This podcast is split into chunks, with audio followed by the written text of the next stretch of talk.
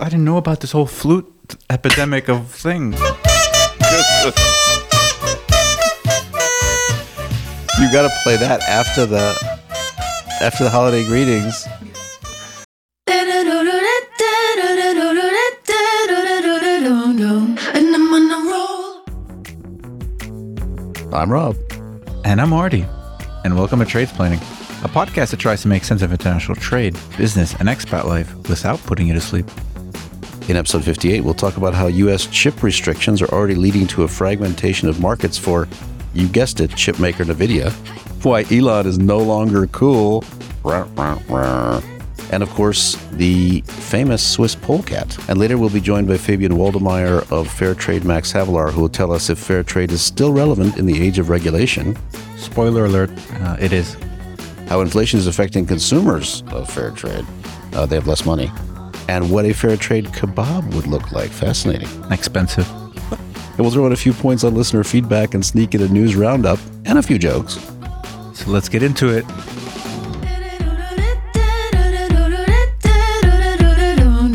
And I'm on a roll. Well, everybody, welcome to episode number 58. That would be the atomic number of cerium. I know you're all wondering. Cerium is, in fact, the second element in the lanthanide series, which is a group of elements that also includes lanthanum. So, eagle eared listeners will know that we mentioned this in the previous episode. 58 is also the number of a spiral galaxy located in the constellation Virgo, my favorite star sign. It was also discovered by French astronomer Charles Messier in 1779. I think he played for the Rangers. It was a forward. I love that guy. I don't even like hockey. I just know the name Messier.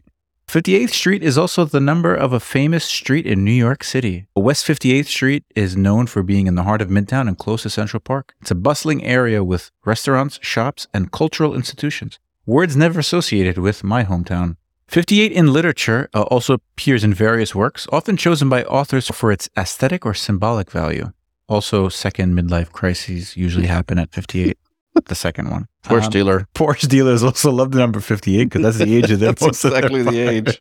And you got the money and your gray matter slowly leaking out of your ear. So you might as well spend it. Money, not the gray matter. Before we get on to the next bit, it's important to mention don't forget to subscribe to the podcast to make sure you catch our future episodes coming up. And better yet, you can also share it with a friend or stranger. You can find us anywhere you get your podcast, so please do subscribe to all of them. And why not leave a review?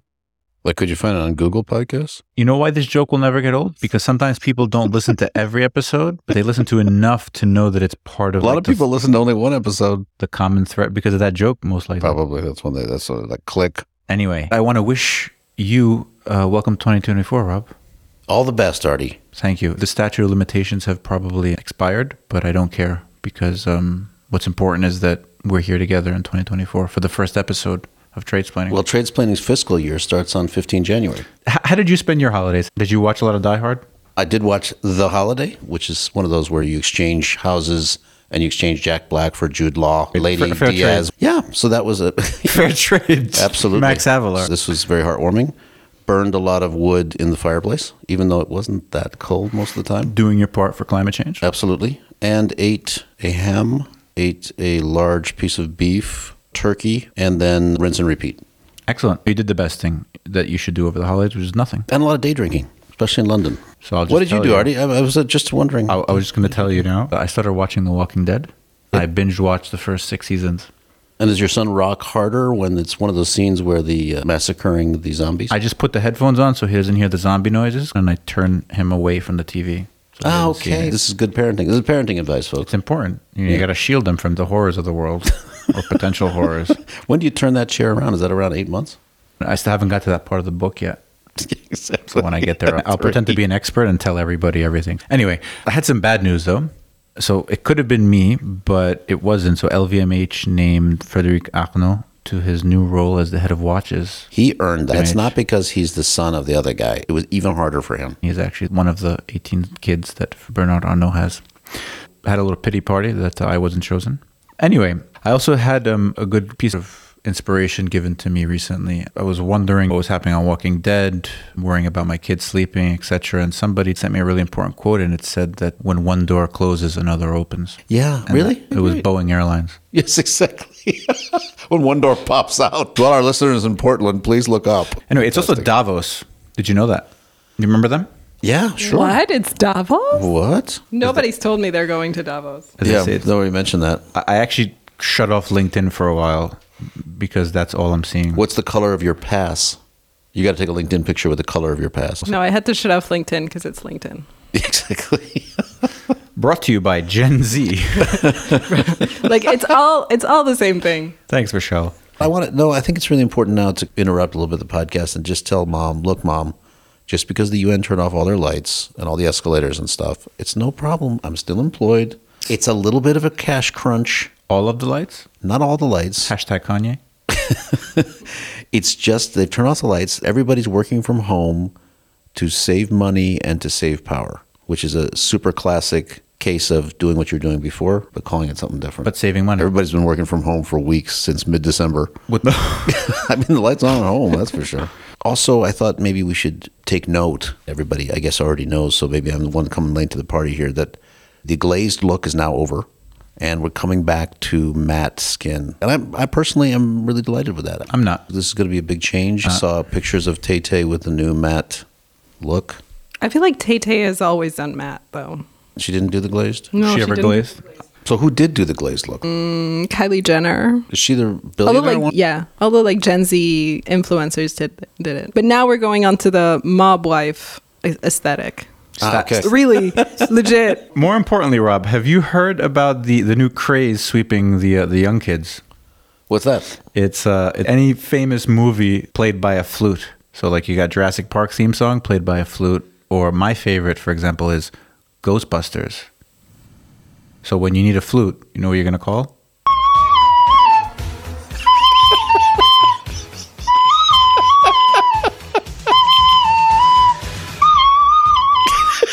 We got to we got to interview the guy that thought of that. to be fair, this has been a thing since 2016, but Thank you, Gen Z, for giving me something I didn't know I did not need, but for confirming that I did not need it. Jumping right into the important news stories this episode. First one up, new year, same topics. Trade and national security tensions between the US, China, the EU, and Taiwan, all happening at the same time and with big implications for chips. Not Doritos, Rob. NVIDIA, a leading graphics chips manufacturer, faces challenges in China as customers are resisting accepting downgraded chips due to concerns over their performance. So the company's caught in a predicament as it downgrades some of its chips to comply with tighter export restrictions imposed by the US government. Chinese customers are expressing dissatisfaction with the lower quality of chips, which is leading to a potential revenue loss for NVIDIA.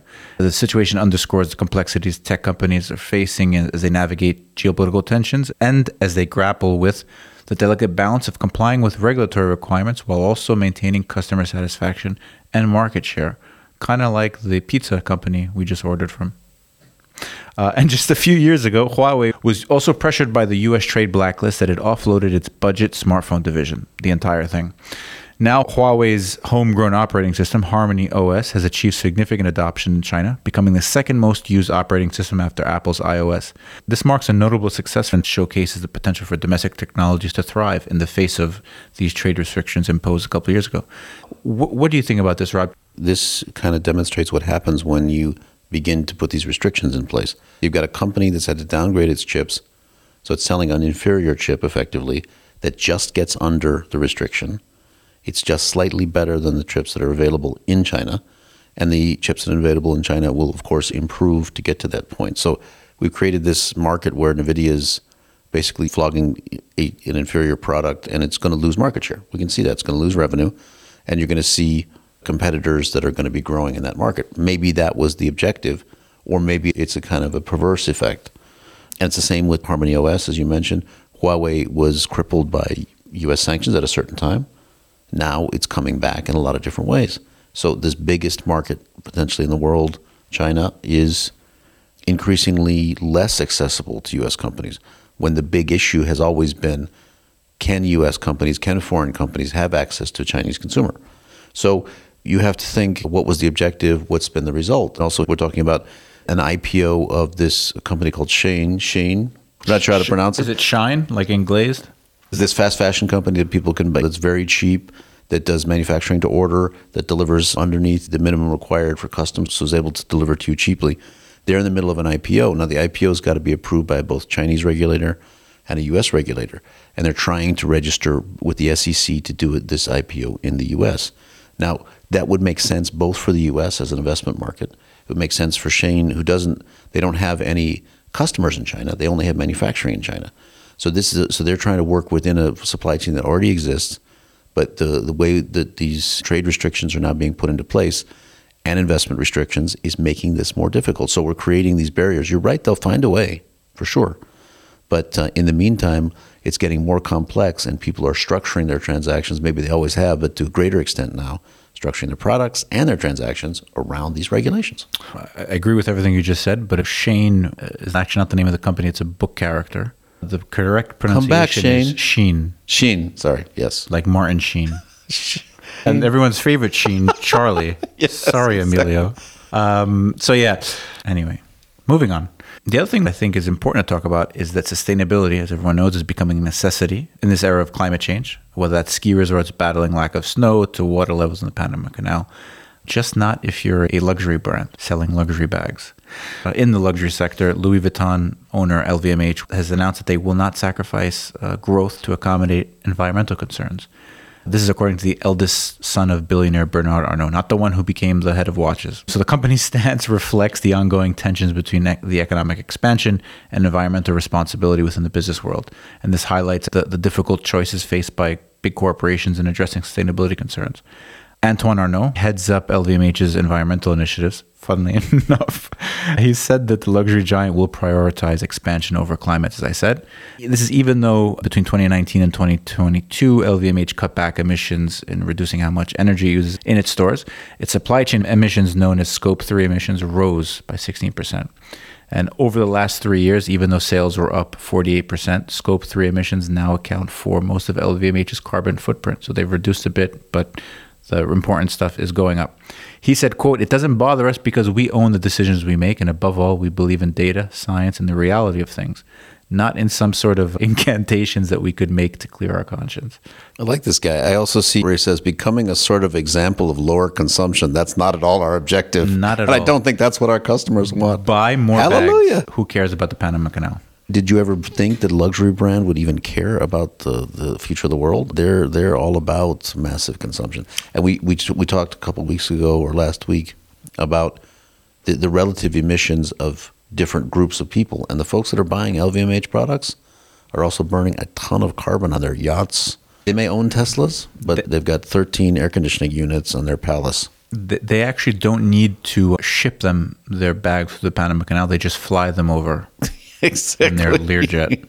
You're right. Luxury brands are not going to save the world for us. I think we knew that, and I'm being facetious. we knew that they're not going to make much of an effort uh, when it comes to sustainability. It just highlights the fact that this is one of those cases where it needs to be literally a top-down solution. What that regulation looks like is obviously open for discussion. Should happen quick, that discussion, though, because we can see now that companies aren't really going to do it by themselves, in most cases, I should say. The other thing that we wanted to talk about is that inflation is still on consumers and retailers' mind. A Wall Street Journal report sheds light on the ongoing challenges in the retail industry amid this rising inflation, as I talked about. So, Carrefour, everybody's favorite French um, supermarket and one of the biggest in the world, said it would drop several PepsiCo products to protest what it called unacceptable price increases. This is a rare public standoff between a grocer and a food maker after more than two years of just basically nonstop price increases. I feel like I'm talking about watches. exactly. So rest in peace, Lay's, Doritos, and Cheetos chips. Also, peanut snacks. I don't know what those are. Eat those in France, maybe. Rob can tell us about that. Alvalle Gazpacho, Lipton teas, Pepsi, and 7 Up soft drinks. Also, Quaker Foods. The move also comes after the COVID 19 pandemic, when a number of companies boasted about their ability to raise prices without significantly damaging sales as a sign of brand strength and in response to the increasing cost pressures faced by retailers, emphasizing the de- delicate balance between maintaining profit margins and meeting consumer demand. So I don't know what you think about that, Rob. Are you happy that you're not going to have Lay's, Doritos, or Cheetos? I thought it was really interesting because again, we, we saw two different ways of trying to manage inflation. The French got their big retailers together and said, we're, we're counting on you to reduce inflation. We're counting on you to reserve certain things that would be lower priced for people. This is a, an approach we wouldn't see in the U.S. We'd hope competition would come in and do that. And this is another example of it. When you look at the data that they give you in this article about the price rises that PepsiCo has put in, it's actually pretty astounding. We're talking about 20, 18, 17, 18, 20% year on year increases that they've been going through, well past COVID and well, well in excess of inflation rates. So they are using this to put up their prices. And the, the Pepsi guys don't deny this. As far as I understood from what they were saying in the article was they consider Pepsi to be a kind of luxury good. You like it, you're going to reward yourself, and you'll pay a little more for it. And whereas Carrefour is saying, we think you're profiteering. It's interesting tit for tat and an interesting different way that people look at things in, I would say, in a European uh, or in a French style approach versus a U.S. style approach. I, th- I think you're biased. I drink Coke. Anyway, the, the other thing I want to talk about is Tesla and the fact that this is a bit old news. It happened very, very beginning of January, but Elon Musk Tesla was knocked off the top spot as the world's best-selling electric vehicle maker for the first time by BYD. Bring your own cars after drawing BYD. after recording fewer deliveries than its Chinese rival in the past quarter. Tesla's dethroning by BYD reflects the rise of, I think that was like a System of a Down song. It reflects it reflects the rise of what was a little known Chinese group only a decade ago, which Musk himself publicly dismissed. I think I saw that clip in Bloomberg like 10 years ago. So the FT explores this intensifying competition in the electric vehicle market. It provides insight into the evolving dynamics of the electric vehicle sector, but also I think most importantly sheds light on the geopolitical implications of the intensifying race in the EV market and also comes as you've got lots of tariffs and other import restrictions not being considered. For example, in the EU, They're look poised to join the US in slapping Chinese car imports with higher tariffs in order to shield thousands of manufacturing jobs. One aspect which is emphasized in the report is the impact of these EU tariffs on Te- Tesla's standing in the race, that they could have a make or break effect there.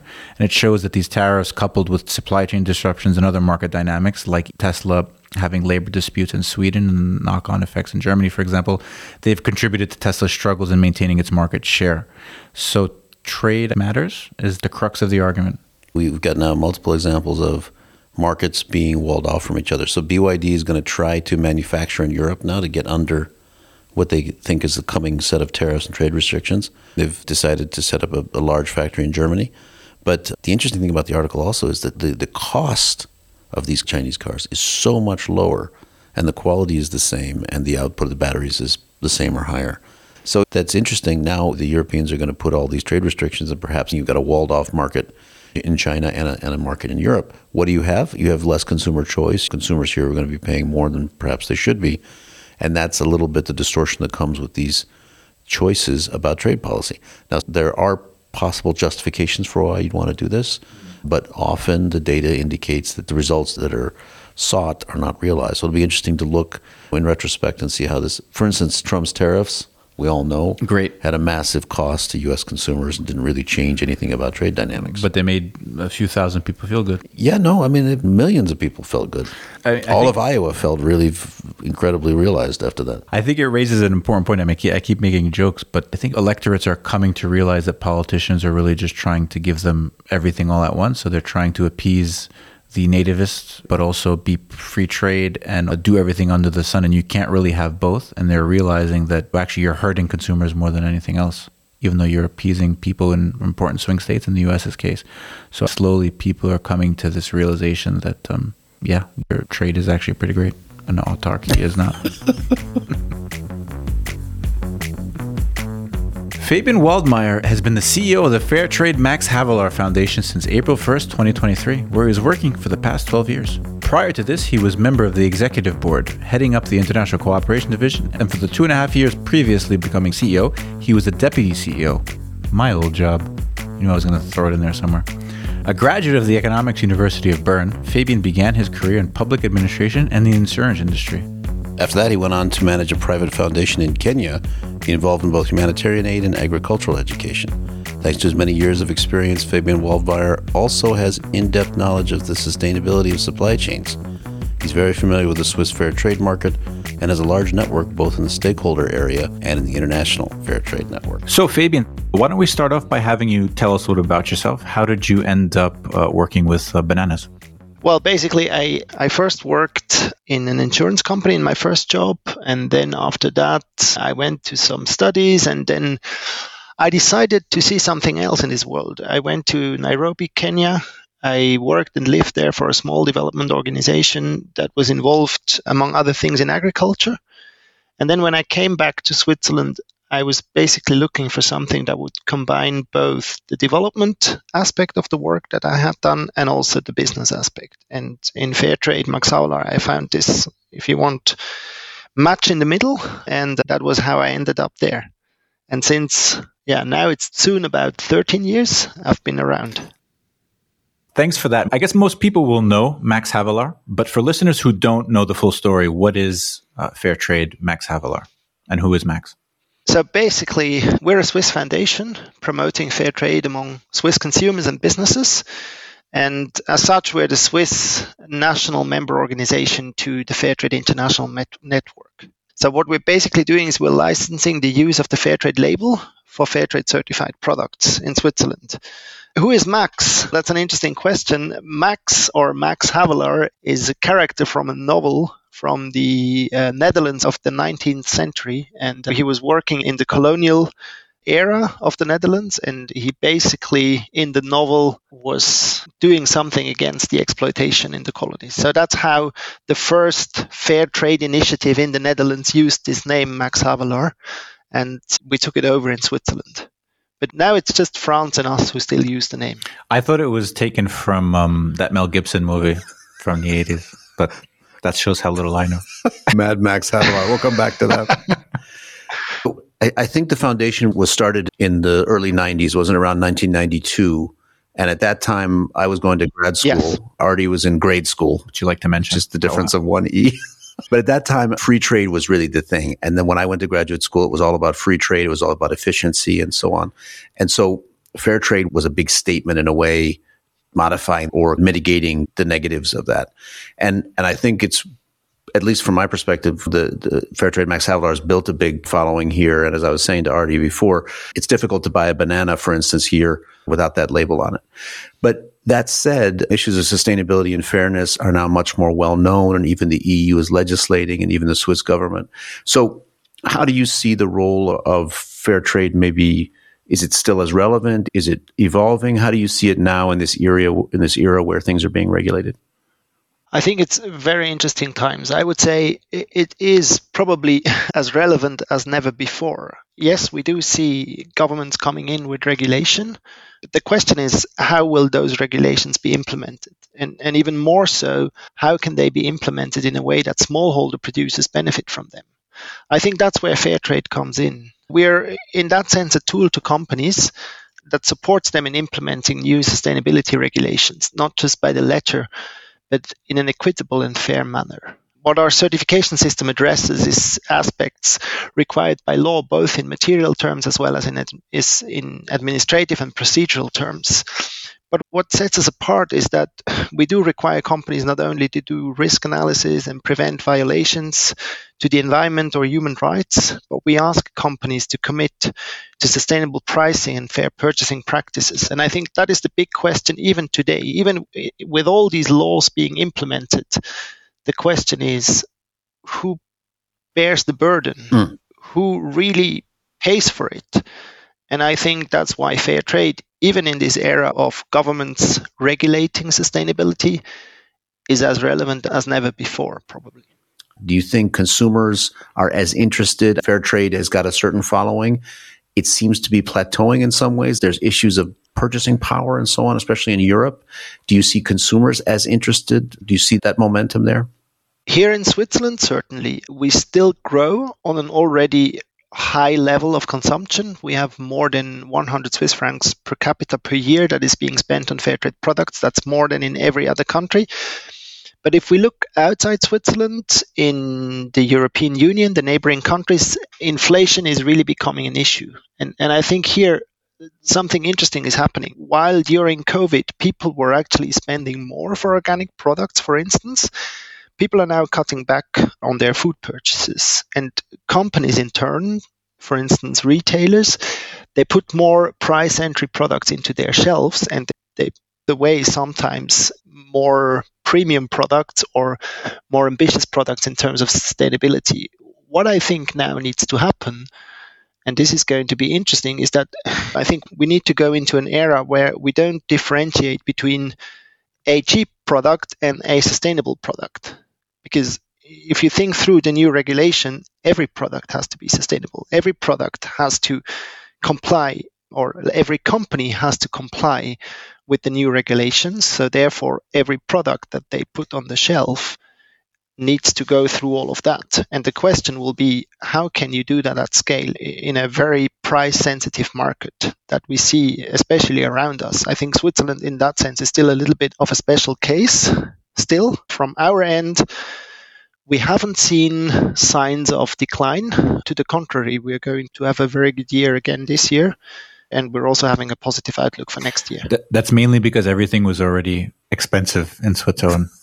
So, case in point, I don't look at the prices anymore because I just know I'm gonna I'm gonna be hurt. I think you can't compare price sensitivity in countries like Germany with Switzerland. It's just a whole different story. Yeah. But if I talk to my German colleagues, they tell me a very different story than what I would be telling you at this moment. Hmm. I guess on a more practical note, when I told my wife who we'd be interviewing, she this is one of the first times when talking about the podcast, she actually perked up, and I'm and I'm making it. It's funny, but it's it's true. She said, "Oh, okay, fair trade, the bananas guys." So consumer wise, she makes me buy bio, bio, as they call it here in Geneva, everywhere I go. But one question, for example, how does a, a company like Max Havelaar ensure that what they're sourcing actually meet these stringent requirements? So how can somebody like me or my wife who are going into the Migros or, or, or the co-op know that we're buying it with trust? So basically, if you buy a fair trade product in Switzerland or anywhere it's always the same standards behind it and it's always the same certification system. So we do have two sets of standards. One is at production level. We certify producers. Normally they are organized smallholder farmers, so they're typically cooperatives in coffee, cocoa, bananas. We also do certify some larger plantations, typically also in bananas, but also in things like cut flowers. They follow the standards. They are being audited regularly and then we have a second set of standards. That's what makes fair trade probably different from other certification schemes.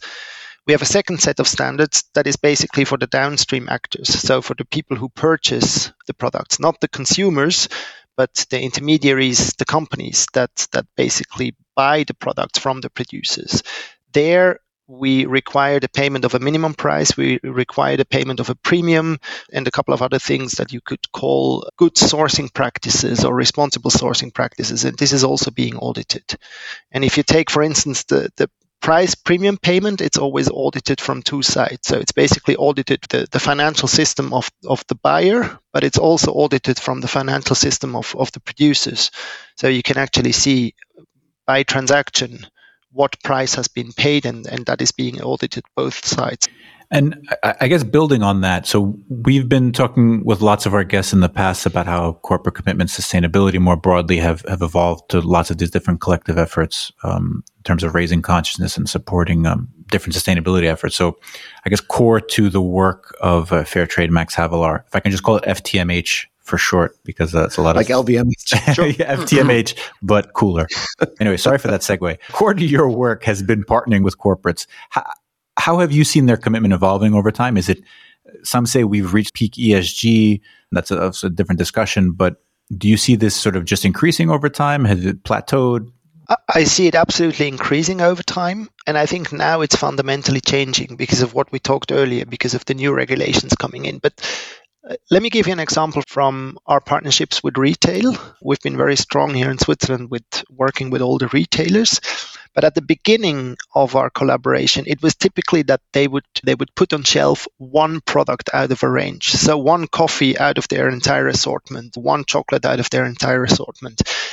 And with time, they have increased that commitment to a, a broad range of products or even switching entire product lines. And I think along with that has been an evolution of even how they organize sustainability internally. And, and that goes also for big companies, for brands, etc. I would say a lot of corporate sustainability programs are very ambitious when it comes to things like improved agriculture or climate resilience. Nowadays, everybody invests into regenerative agriculture, also from a climate perspective. Where I would say the big question still lies is when it comes to what I've talked about earlier on sustainable purchasing practices, fair prices. There you have this trade off, and I think companies still have internal trade off between different goals profit versus purpose, if you want, or sustainability versus cost efficiency. And now it's going to be interesting because people now say, as companies are making commitments, for instance, on net zero and all of that, sustainability will move more into finance. So you have that conflicting goal trade off within the same department of a company. My fear would be with all the regulations that are coming in that sustainability is moving to towards legal and compliance. Mm. And I think that could lead to a situation that could have adverse effects. Because if companies are no longer willing then to engage in, let's say, low income countries, which are often high risk, then from an impact point of view, that might actually not be positive. And we've seen now some companies moving away from sourcing from certain African countries because they say it's too risky because we can't control deforestation, we can't control things like child labor, etc. I think in the last decades there has been a very strong move of sustainability inside companies. And now the question is, how is regulation going to change that?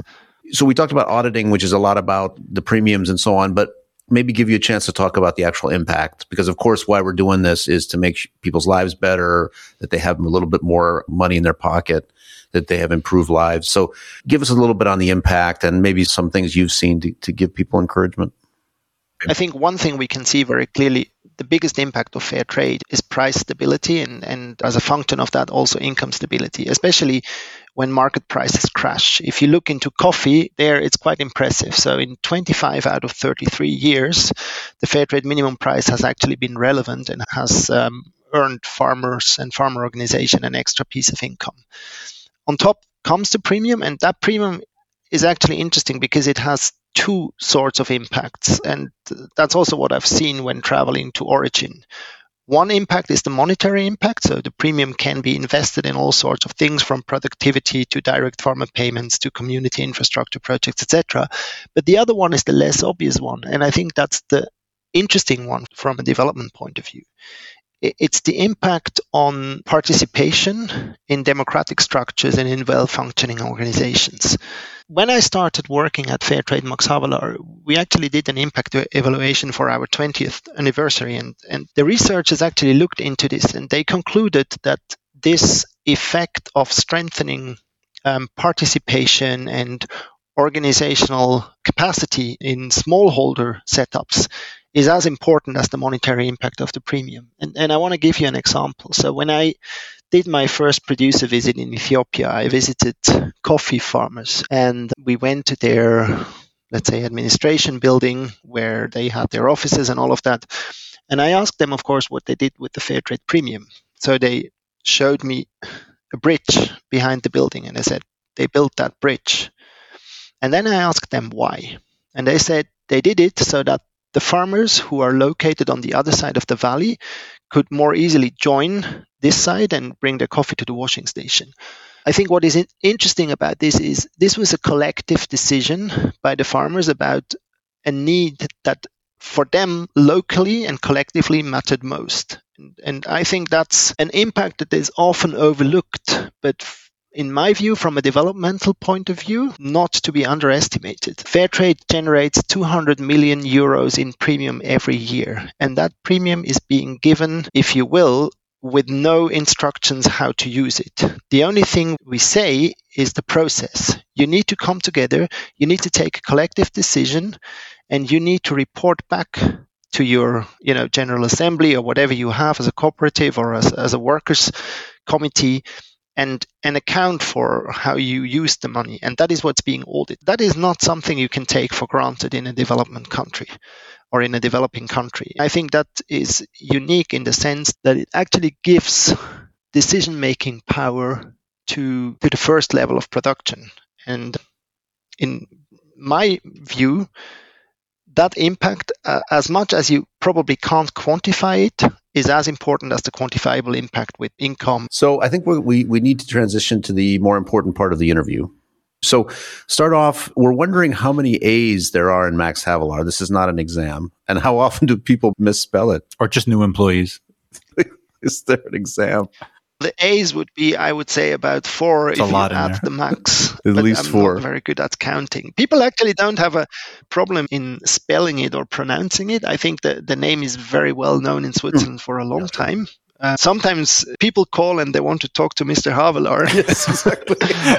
but that would then that probably be me then. yes, exactly. So I, I mentioned this before, but I guess many people have been saying, uh, by many people, you can read between the lines, that the real inspiration came from the Mel Gibson movie for the name of the foundation. Mad Max Havelaar, for example, the sequel, the follow up, which was Mad Max Havelaar Beyond Thunderdome, etc. Please comment. No, not true. It was actually it was Michael J. Fox as Marty McFly in in a, in a very early draft version of Back to the Future. Traveled through time to the Netherlands of the 19th century. He actually inspired the author of the famous Max Havelaar novel, Eduard Dekker, but he couldn't pronounce the name Marty McFly, so he called him Max Fly. I think that's where it came from. Funny because neither can our uh, our audio software can't pronounce my name because I always come up as Marty. So Do you? There's that. Yeah, Oh, really? yeah. I'm Marty. I'm going to call you that. So, do you have anybody at the foundation that's called Max? That's a follow up from the earlier. Do they get paid extra? Yes, exactly. I'm Max. I'm Max. Not at the moment. There used to be one, and I think if, if in in applications it would certainly be an advantage. But at the moment we don't have anybody. There are a few. Now we get to the more rigorous and obviously serious part of the podcast, which is about the Geneva. Obviously, is a canton, but also a republic. The national food is kebab. In your view, which is your favorite kebab in Geneva? And if you need a hint, it's probably Parfum de Beirut. It's not fair trade. Whatever. Parfum. Parfum, they're not fair trade. I actually don't know. I, I am in Geneva every so often, but I don't even know. I, I know a very nice Portuguese place, but uh, I think I only had one kebab in Geneva, and that tasted the same as it does in in in Zurich. Yeah, especially at 2 a.m. It's not great. Exactly. And is there? and are you thinking of doing fair, tra- uh, applying fair trade principles to the kebab uh, meat pyramid? I guess area? since petroleum is out. yes, exactly. No, but it's just it's a vegetarian kebab. It's made up of chickpeas and avocado and hot chili spices, and then it goes. So this could be.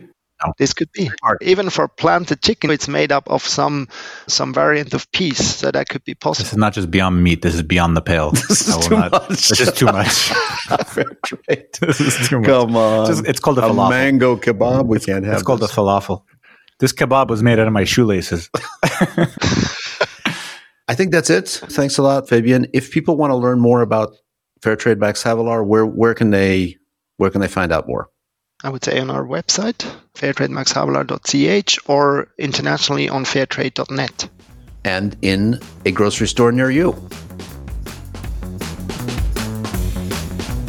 Well, Artie, that brings us to our next segment. This is where our correspondent Michelle talks to us about the vibe shift. Michelle, is globalization finally dead? Thanks, Rob. Well, globalization is definitely slowly dying, but bows might be saving it. Or maybe they're just a way to justify inflation. So there's this new thing called the bow tax, and it's very simple. Step one, you make a product, any product, really. It could be jeans, it could be a cup, it could be a croissant, whatever you want. Step two, add a bow. Okay. Okay. We're So talking about like so a red bow, like A bow, just a bow. It doesn't really matter. Or like a- Step three, success. And by success, I mean you can mark it up. The markup can reach up to a 120%, just if you're using bows on your product. how do we know this? Well, Mishka Ivanovic, or Ivanovic, Ivan- My cousin. Mishka. she's a New York City tailor, so she could be. Her last She name probably is. Funny story. Tito made my family change their name, put a Vich at the end of their name. Wow. I was a Maybe that's for a what happened to Mishka as well. Yeah. now she's fighting back with So I bows. said, I said She's she's, fighting my, back. she's my cousin. Well, she's a tailor in New York City, and she found this out when she was trying to brand the things that she was altering in her own little studio. She just wanted to make sure that everybody knew it was her doing the alterations and she could get more business. But it turns out that people were actually paying her just to add bows to their clothes. She did this on some jeans, and it was a tiny blue bow on each back pocket of the jeans, and she doubled the price. And people were paying her to do that. And Laura Pitcher from The Cut, who actually coined this term, ran with it and showed examples of bags, of t shirts, of earrings that could really double in price just by adding a very simple bow. And now trend fo- forecasters have picked up on the term And I know we're a little late for 2024 predictions, but apparently 2024 is going to be full of bows And inflation. and inflation with the bows. Or as they or- Now, if you put if you put these both on Taylor Swift merchandise, Yeah. Ooh. then you could really have inflation. Yeah, that's a quadruple quadruple But inflation. it should it shouldn't be inflation if it's actually adding value. This is a value addition situation. According to trend forecasters, we're reclaiming our childhood by putting bows, but also they have to fill out reports that pretend to know what they're doing. So I'm not super sure it's about childhood. I think maybe we just want pretty things, or maybe we get the bows and we just pay for them anyway. What do you think? Would you buy stuff with bows? I love bows. I'm not saying it is gendered. Could men be out there getting bows on their stuff? Yeah, the jeans happen to both men and women. Oh, not really. men Little are- blue bows. Men already wear bow ties, so I guess they're halfway there. Dun, dun. Some men, They do. the brave ones. It's true. Some men. Some men.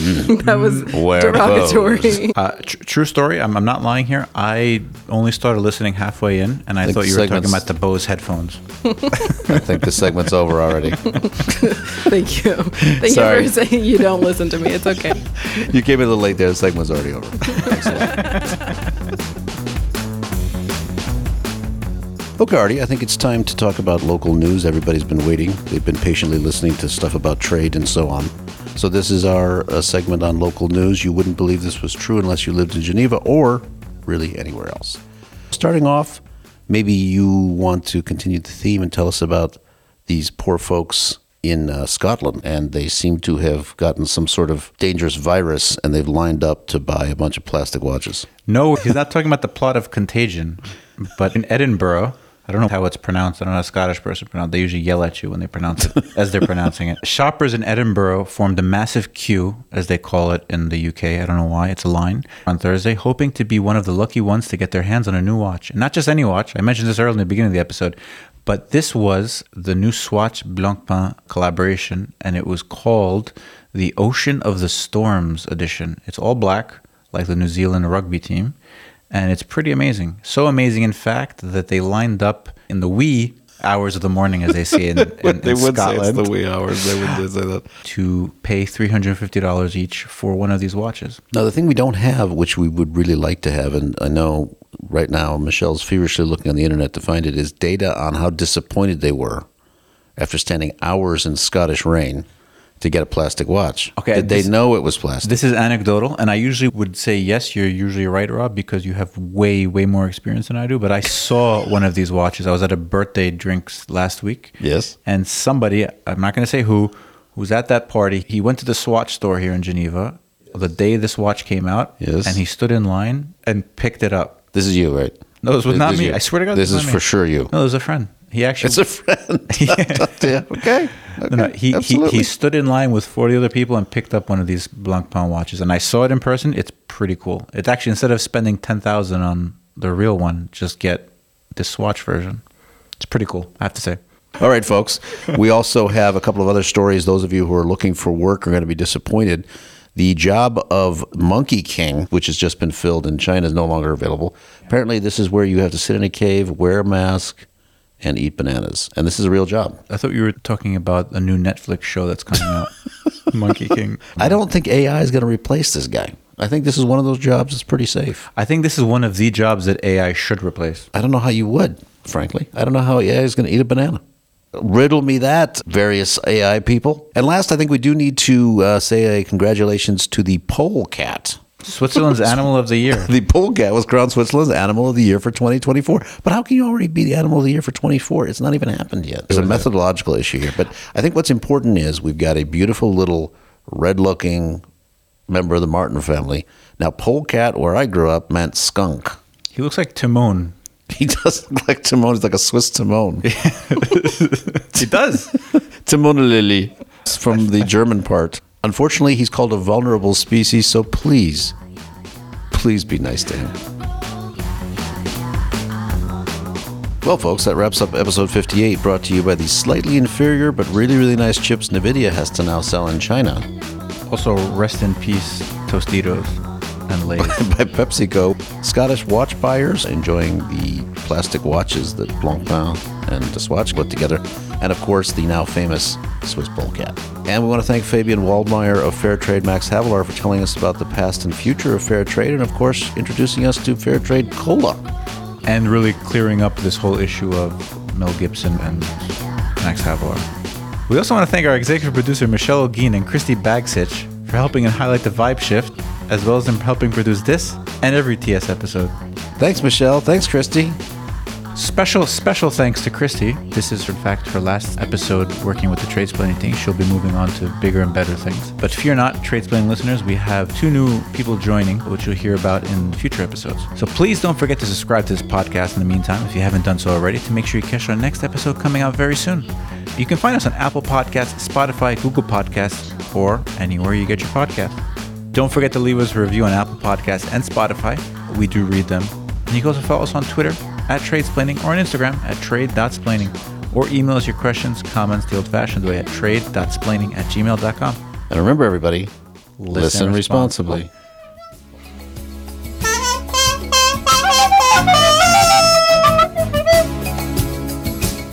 That we should have done for the polecat.